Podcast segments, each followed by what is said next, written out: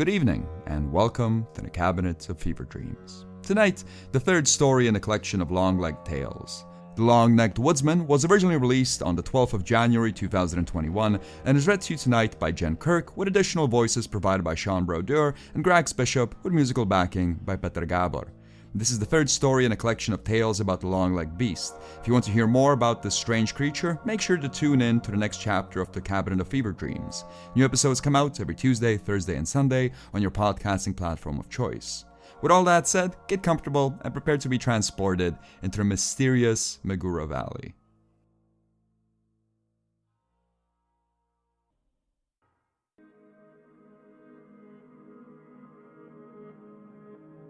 The woodsman was a mountain of a man, but when I looked at him, all I could think about was the crushing reality of human fragility. Once upon a time, he was happy. Once upon a time, you could see him walking through the village, hand in hand with his wife, their scrappy dog in tow. But that time was long gone. After the cancer took his wife, the woodsman's world collapsed in on itself. He stopped coming to church, he stopped attending the festivities, he stopped taking part in any facet of communal life that wasn't directly tied to drinking. Even when the man was seen at the pub, he wouldn't take part in the conversations. He would simply sit at his own table, numbing his pain with palenka. The others tried talking to him. They tried to help the woodsman shoulder his grief, yet the man always refused aid. He seldom spoke, and when he did, it was never of his wife's passing. As the months turned into years, the rest of the village gave up trying to pull the woodsman away from the edge of darkness. He only had one friend left his dog, Batso.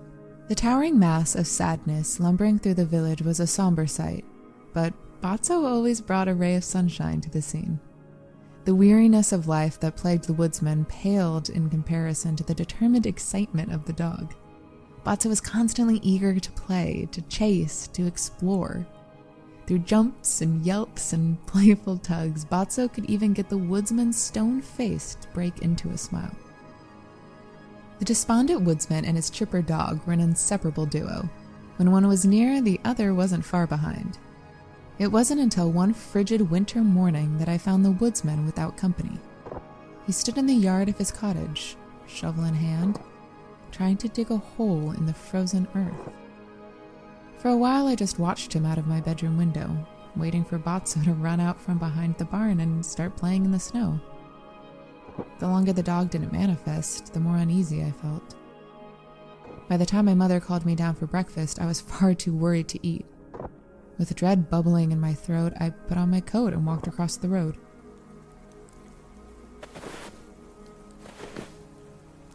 Uncle Yushko? Why are you digging a hole? I asked.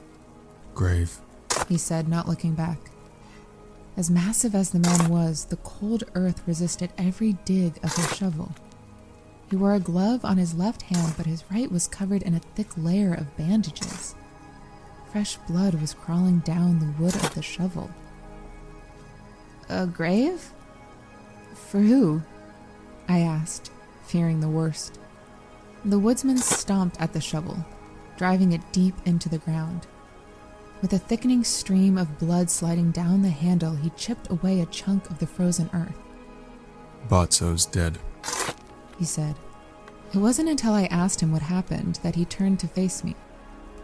I thought I had seen true sadness when I saw the woodsman at the funeral, but the face that looked back at me was completely void of life. Bear, he said. A bear? During the winter? I gasped. What happened? The woodsman didn't answer. He simply turned around and continued to dig.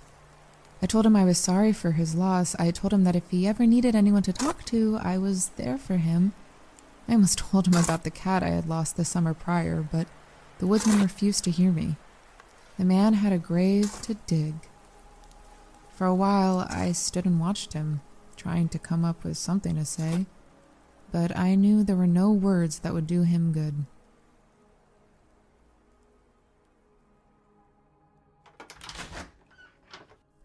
My daughter has no business conversing with that drunk. My father yelled when I came back home. For years, that man has been overpouring Palenka into his throat. But two nights ago, the dam broke. The madman decides to take his dog for a walk through the forest in the dead of winter. Stumbles into the pub covered in mud, claiming that a beast attacked him and the hound. Drinks himself half to death while telling us the story too. The bastard was lucky to get out alive. He shouldn't be so lucky to talk to my daughter.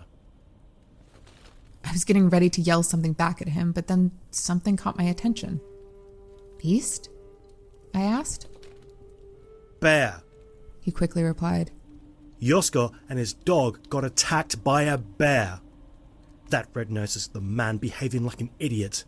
If Yosko was reasonable and treated his hound like an animal instead of a child, he would have stayed at home. It's the winter. None of us have any business in the forest. Batso is dead, Dad. I finally said. Batso is dead and Uncle Yoshiko is burying him in the yard. The man is crushed. He needs someone to talk to. He needs help. The news of Batso's death calmed my father's tone, but he still insisted I stay away from the woodsman. I don't want to see you hanging around that man, he said. There is no helping him now.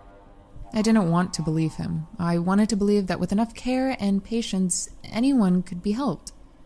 So that morning, as my mother baked a pie, I baked one along with her. As soon as my father passed out for his afternoon nap, I walked across the road to the woodsman's house. A pie for a grieving man wasn't much, but it was the best I could do. I did not find the woodsman in his cottage. Instead, I found him standing in the old barn where his wife once kept sheep. Outside, Batso's grave was starting to gather snow. Inside, the woodsman was staring at the rifle hung up on the barn wall. When I interrupted the man out of his sorrow filled trance, he was confused. Why did you bring me a pie? He asked. It's always better to be sad and full than sad and hungry, I said. Why do you care if I'm hungry or not? We live in a village that's in the middle of a dark forest. It's good to help each other. It took the woodsman a moment to comprehend. Thank you. I wish I could repay you somehow, but all I have is Palenka. He finally said. I won't drink with you, but if you want, we can share a slice of pie? The woodsman nodded. The inside of the woodsman's cottage was bare. Most of his furniture and belongings had been traded away in search for more palenka, and what remained was purely functional in value. The only thing that hung on his walls was a singular crucifix and a photograph of his long gone family. The woodsman, his wife, and Batso. Once upon a time, they all looked so happy. Last summer, a truck ran over my cat, I said as we ate by the woodsman's creaky table. For one spoonful of pie, I regretted saying it. For a moment, I feared that me bringing up my own loss would insult the woodsman. But his face was not one of anger. Mitsa. Good cat. He said, smiling as if he was talking about an old friend. Your father lent her to us when we had mice in the basement. I'm sorry for your loss. I'm sorry for your loss, too. They don't stay for long, the woodsman said, looking at the family portrait. His eyes quickly moved towards the shelf where the palenka was kept. With all the remnants of a smile disappearing from his face, the woodsman started to get up. I need a. The woodsman jumped to his feet, nearly overturning the table. He stood straight as a nail, his arms extended to his sides. He looked like a man whose limbs had suddenly become foreign, like a man possessed. Uncle Yoshiko? I asked, pushing the table back to four legs. Are you okay, Uncle Yoshiko? The man stared off into the distance as if I did not exist. His arms shook as if they were trying to grasp something just out of reach. His neck craned as if his skull was trying to escape his body. The man looked utterly unhinged, but then, as if an invisible switch was flipped somewhere deep inside of his brain, the woodsman relaxed. At first, I was invisible to him. At first, the woodsman simply stared down at his hands as if his body had somehow betrayed him, but soon enough he remembered me. I need a drink. He mumbled as he made his way to the shelf. What was that, Uncle Yoshiko? I asked. Are you. Are you alright? I don't know. Disappeared there for a moment. The woodsman said, grabbing the bottle of Palenka. Lost a lot of sleep last night. Could be that. Or it could be the drinking. Uncle Yoshiko, that looked like a seizure. Heavy drinking for a long time can cause those. The man took out a shot glass, but he didn't fill it up. Alcohol can cause seizures? He asked, holding the bottle by his chest. Yes, and worse, alcohol abuse can do so much harm to the brain. One of the worst side effects is the worsening of depressive. The bottle of Palenka came crashing down to the ground, but it wasn't because the woodsman listened to my words. He was back in that horrible state, his feet firmly on the ground, his arms extended as far as they would go, his neck stretched well into discomfort. The woodsman's body was hijacked once again. Yet, this time, as he stood in the middle of the broken glass, his look was different. It wasn't the far off gaze I had seen before. The woodsman's look was one of utter hatred and malice. He was looking straight at me. From behind those black eyes, I could feel an indescribable hatred reaching out for me. Whatever being possessed the woodsman was one of pure spite and malice. I wanted to run away, but my legs refused to move. Instead, I sat frozen, watching the woodsman's hateful scowl worm its way closer. But then, with a blink, the woodsman returned. He looked down at the broken bottle at his feet. I need to rest. He said, You should go home. Thank you for the pie. I tried to ask the woodsman if I should call a doctor, but my mouth refused to open. I simply managed to smile, a nod, and then return back home. That evening, as I milked the cows, the woodsman's evil stare stayed with me. In the back of my mind, I could still see that hateful gaze, and with each pull of the udder, I could see his limbs growing, stretching, reaching out for some unknown cause. I wanted to believe that the woodsman's erratic behavior was grief induced, or even a byproduct of late stage alcoholism. But deep inside, I knew. I knew that there was another force at play. Thoughts of the woodsman's soul crucifix lingered in the back of my mind. As he woke up from his nap, my father went to the pub to watch the football.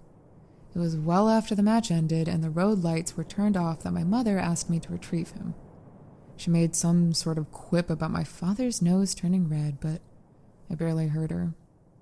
I was too preoccupied thinking about what kind of fate could have befallen the woodsman. I took my flashlight, but the moon was bright in the sky. Even though the air had teeth, the night itself was calm. The snow capped trees of the Magura forest stood still, undisturbed. Bears did roam the forest, but they only did so during the summer. In the winter, they slept. In the winter, they didn't kill dogs. For a moment, I just stood still, trying to use the night silence to clear my mind. Then a, a throaty groan broke through the calm. The lights of the woodsman's cottage were off, but the sound was coming from his property. I had not forgotten his bewildering stare, and the strangeness of his condition still terrified me, but my will to do good overtook my fear. The groans sounded strange. Thoughts of a drunken, grieving man needing help washed out the madness I had seen in the afternoon. I knocked on the woodsman's door. It creaked open on its own. Who is it? The woodsman's voice rasped. I brought you a pie this afternoon. I, uh, c- came to pick up the dish. Come in. Outside of a stream of moonlight, the woodsman's cottage was drenched in pitch darkness. That sliver of light, however, bounced straight onto the man's rickety table. A small natural spotlight illuminated my pie pan. With no words to say, I grabbed the object and turned to leave. But a voice spoke to me from the darkness. Thank you. The woodsman said, his tone labored. Thank you for your kindness. When you walked into the barn to bring me the pie, I. I was looking at my rifle, thinking about. Another throaty grunt broke through the calm night. I knew that the woodsman made the sound from the shadows, but the tone was completely inhuman in nature. Do you miss Mitza? The voice from the shadows asked. Do you wish you could see her again? She's gone, I said. A truck ran her over last summer. The woodsman let out a little chuckle, but it was quickly followed by another pained grunt. It wasn't a bear that attacked Botso.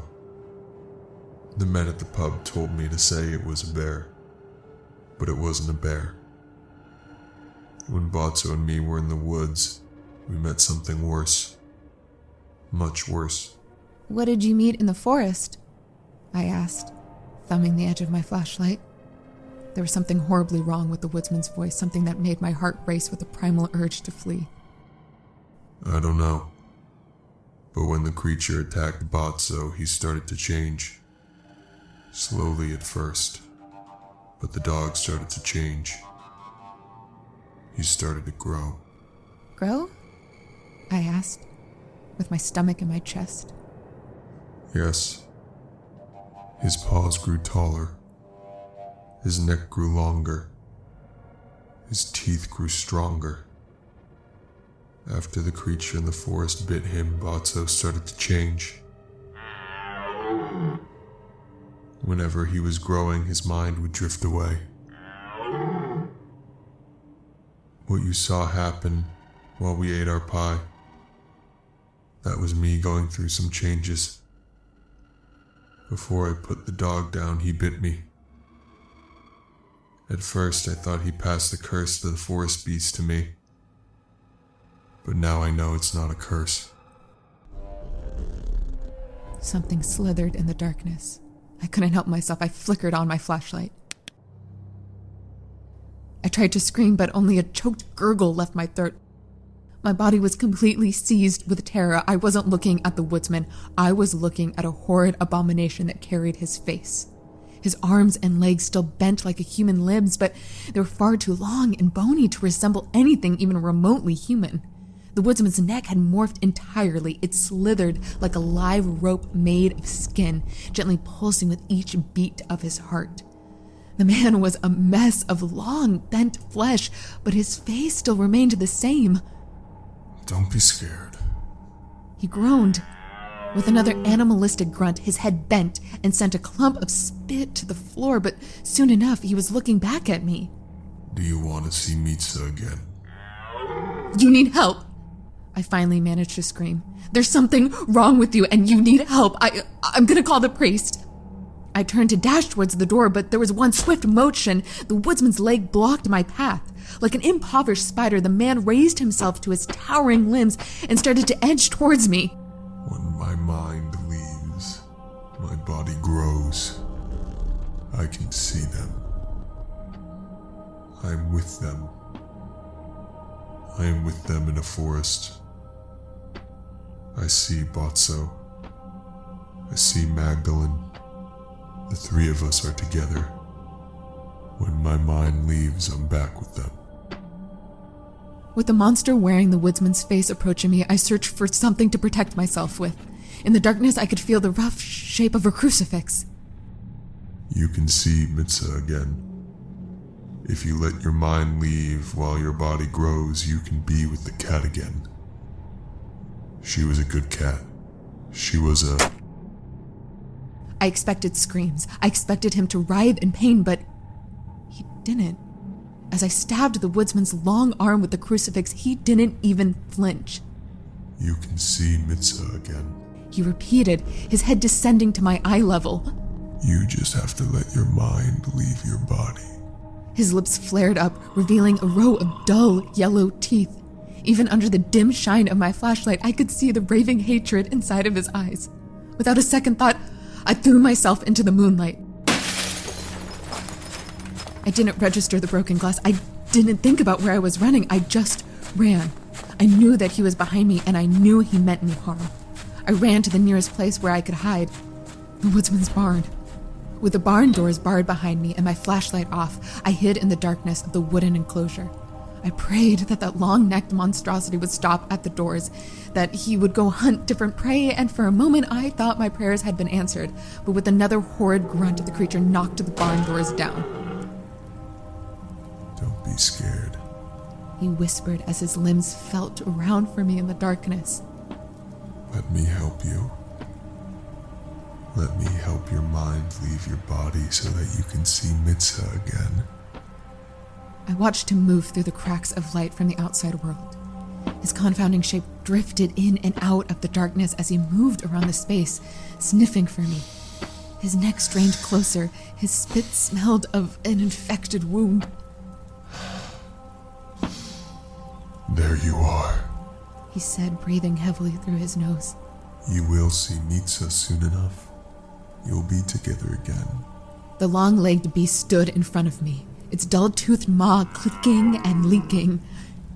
You will see your friends soon enough. The monster boomed as it craned its neck for the kill. Just let your mind leave your. A flash of light. As soon as the shot came out of the woodsman's rifle, I dropped the gun. For a moment, I stood in the darkness, waiting for the beast to spring back into action, waiting to die. But it didn't. Instead, all the dogs in the village started to howl. With one quick flip of my flashlight, I made sure that my shot had been true. It was. The woodsman's head had a hole in it, and the monstrosity that it was attached lay dead on the barn floor. Without a second thought, I turned off my flashlight and ran to the pub. I d- I didn't even make it halfway down the road when I met my father. He was in a drunken procession of the pub men, armed with axes and pitchforks. Apparently, someone had heard a rifle go off. My father thought I would be safer back home. I didn't argue with him. I barely slept that night. Images of the nightmarish creature and fears of being pulled out of bed for murder haunted any attempt that I made at sleep. Yet when I made my way downstairs in the morning, there was no talk of monsters or murder. The story was simple. During the night, the woodsman had shot himself. I told you there was no helping that man. My father said as we ate breakfast. And this he was right. The man that I had seen the night before was beyond saving. The man I had seen the night before was no longer a man. I thought about leaving the matter be, of not pushing it further, but curiosity still lingered somewhere deep inside of my mind. Dad? I asked. Was it really a bear that killed Botso? Yes, He said without hesitation. the woodsman's dog was killed by a bear, and then he shot himself. We will not speak of this matter any more. Leave it be. I stayed silent. I stayed silent partially because I knew that if I kept on asking questions, I might end up revealing some of my own secrets. But I also stayed silent because of the fear in my father's eyes. He knew that it wasn't a bear that maimed the woodsman's dog. He knew that the bullet that killed the woodsman wasn't self inflicted. He knew that when he died, the woodsman was far from human. I stayed silent. I stayed silent because from the look in my father's eyes, I could tell that the missing puzzle pieces to the woodsman's stories were ones of jagged iron. I stayed silent because the madness that laid behind the man's transformation was beyond my comprehension. I stayed silent because I knew the matter of the woodsman and his dog was better left alone. The Cabinet of Fever Dreams is written and produced by Mike Jesus Langer and is brought to you by patrons such as Moo, Serafina L, Lucky J. Horton, Alan Rawl, Kus, Bob Konderk, Chicken Mixer, and Daniel Wengel. If you'd like to join these fine people and support the show and get early access to episodes along with a bunch of bonus content, drop by patreon.com slash Mike J. Langer. And so concludes this episode of the Cabinet of Fever Dreams. Make sure to drop by next episode for another tale of the Long Leg Beast series.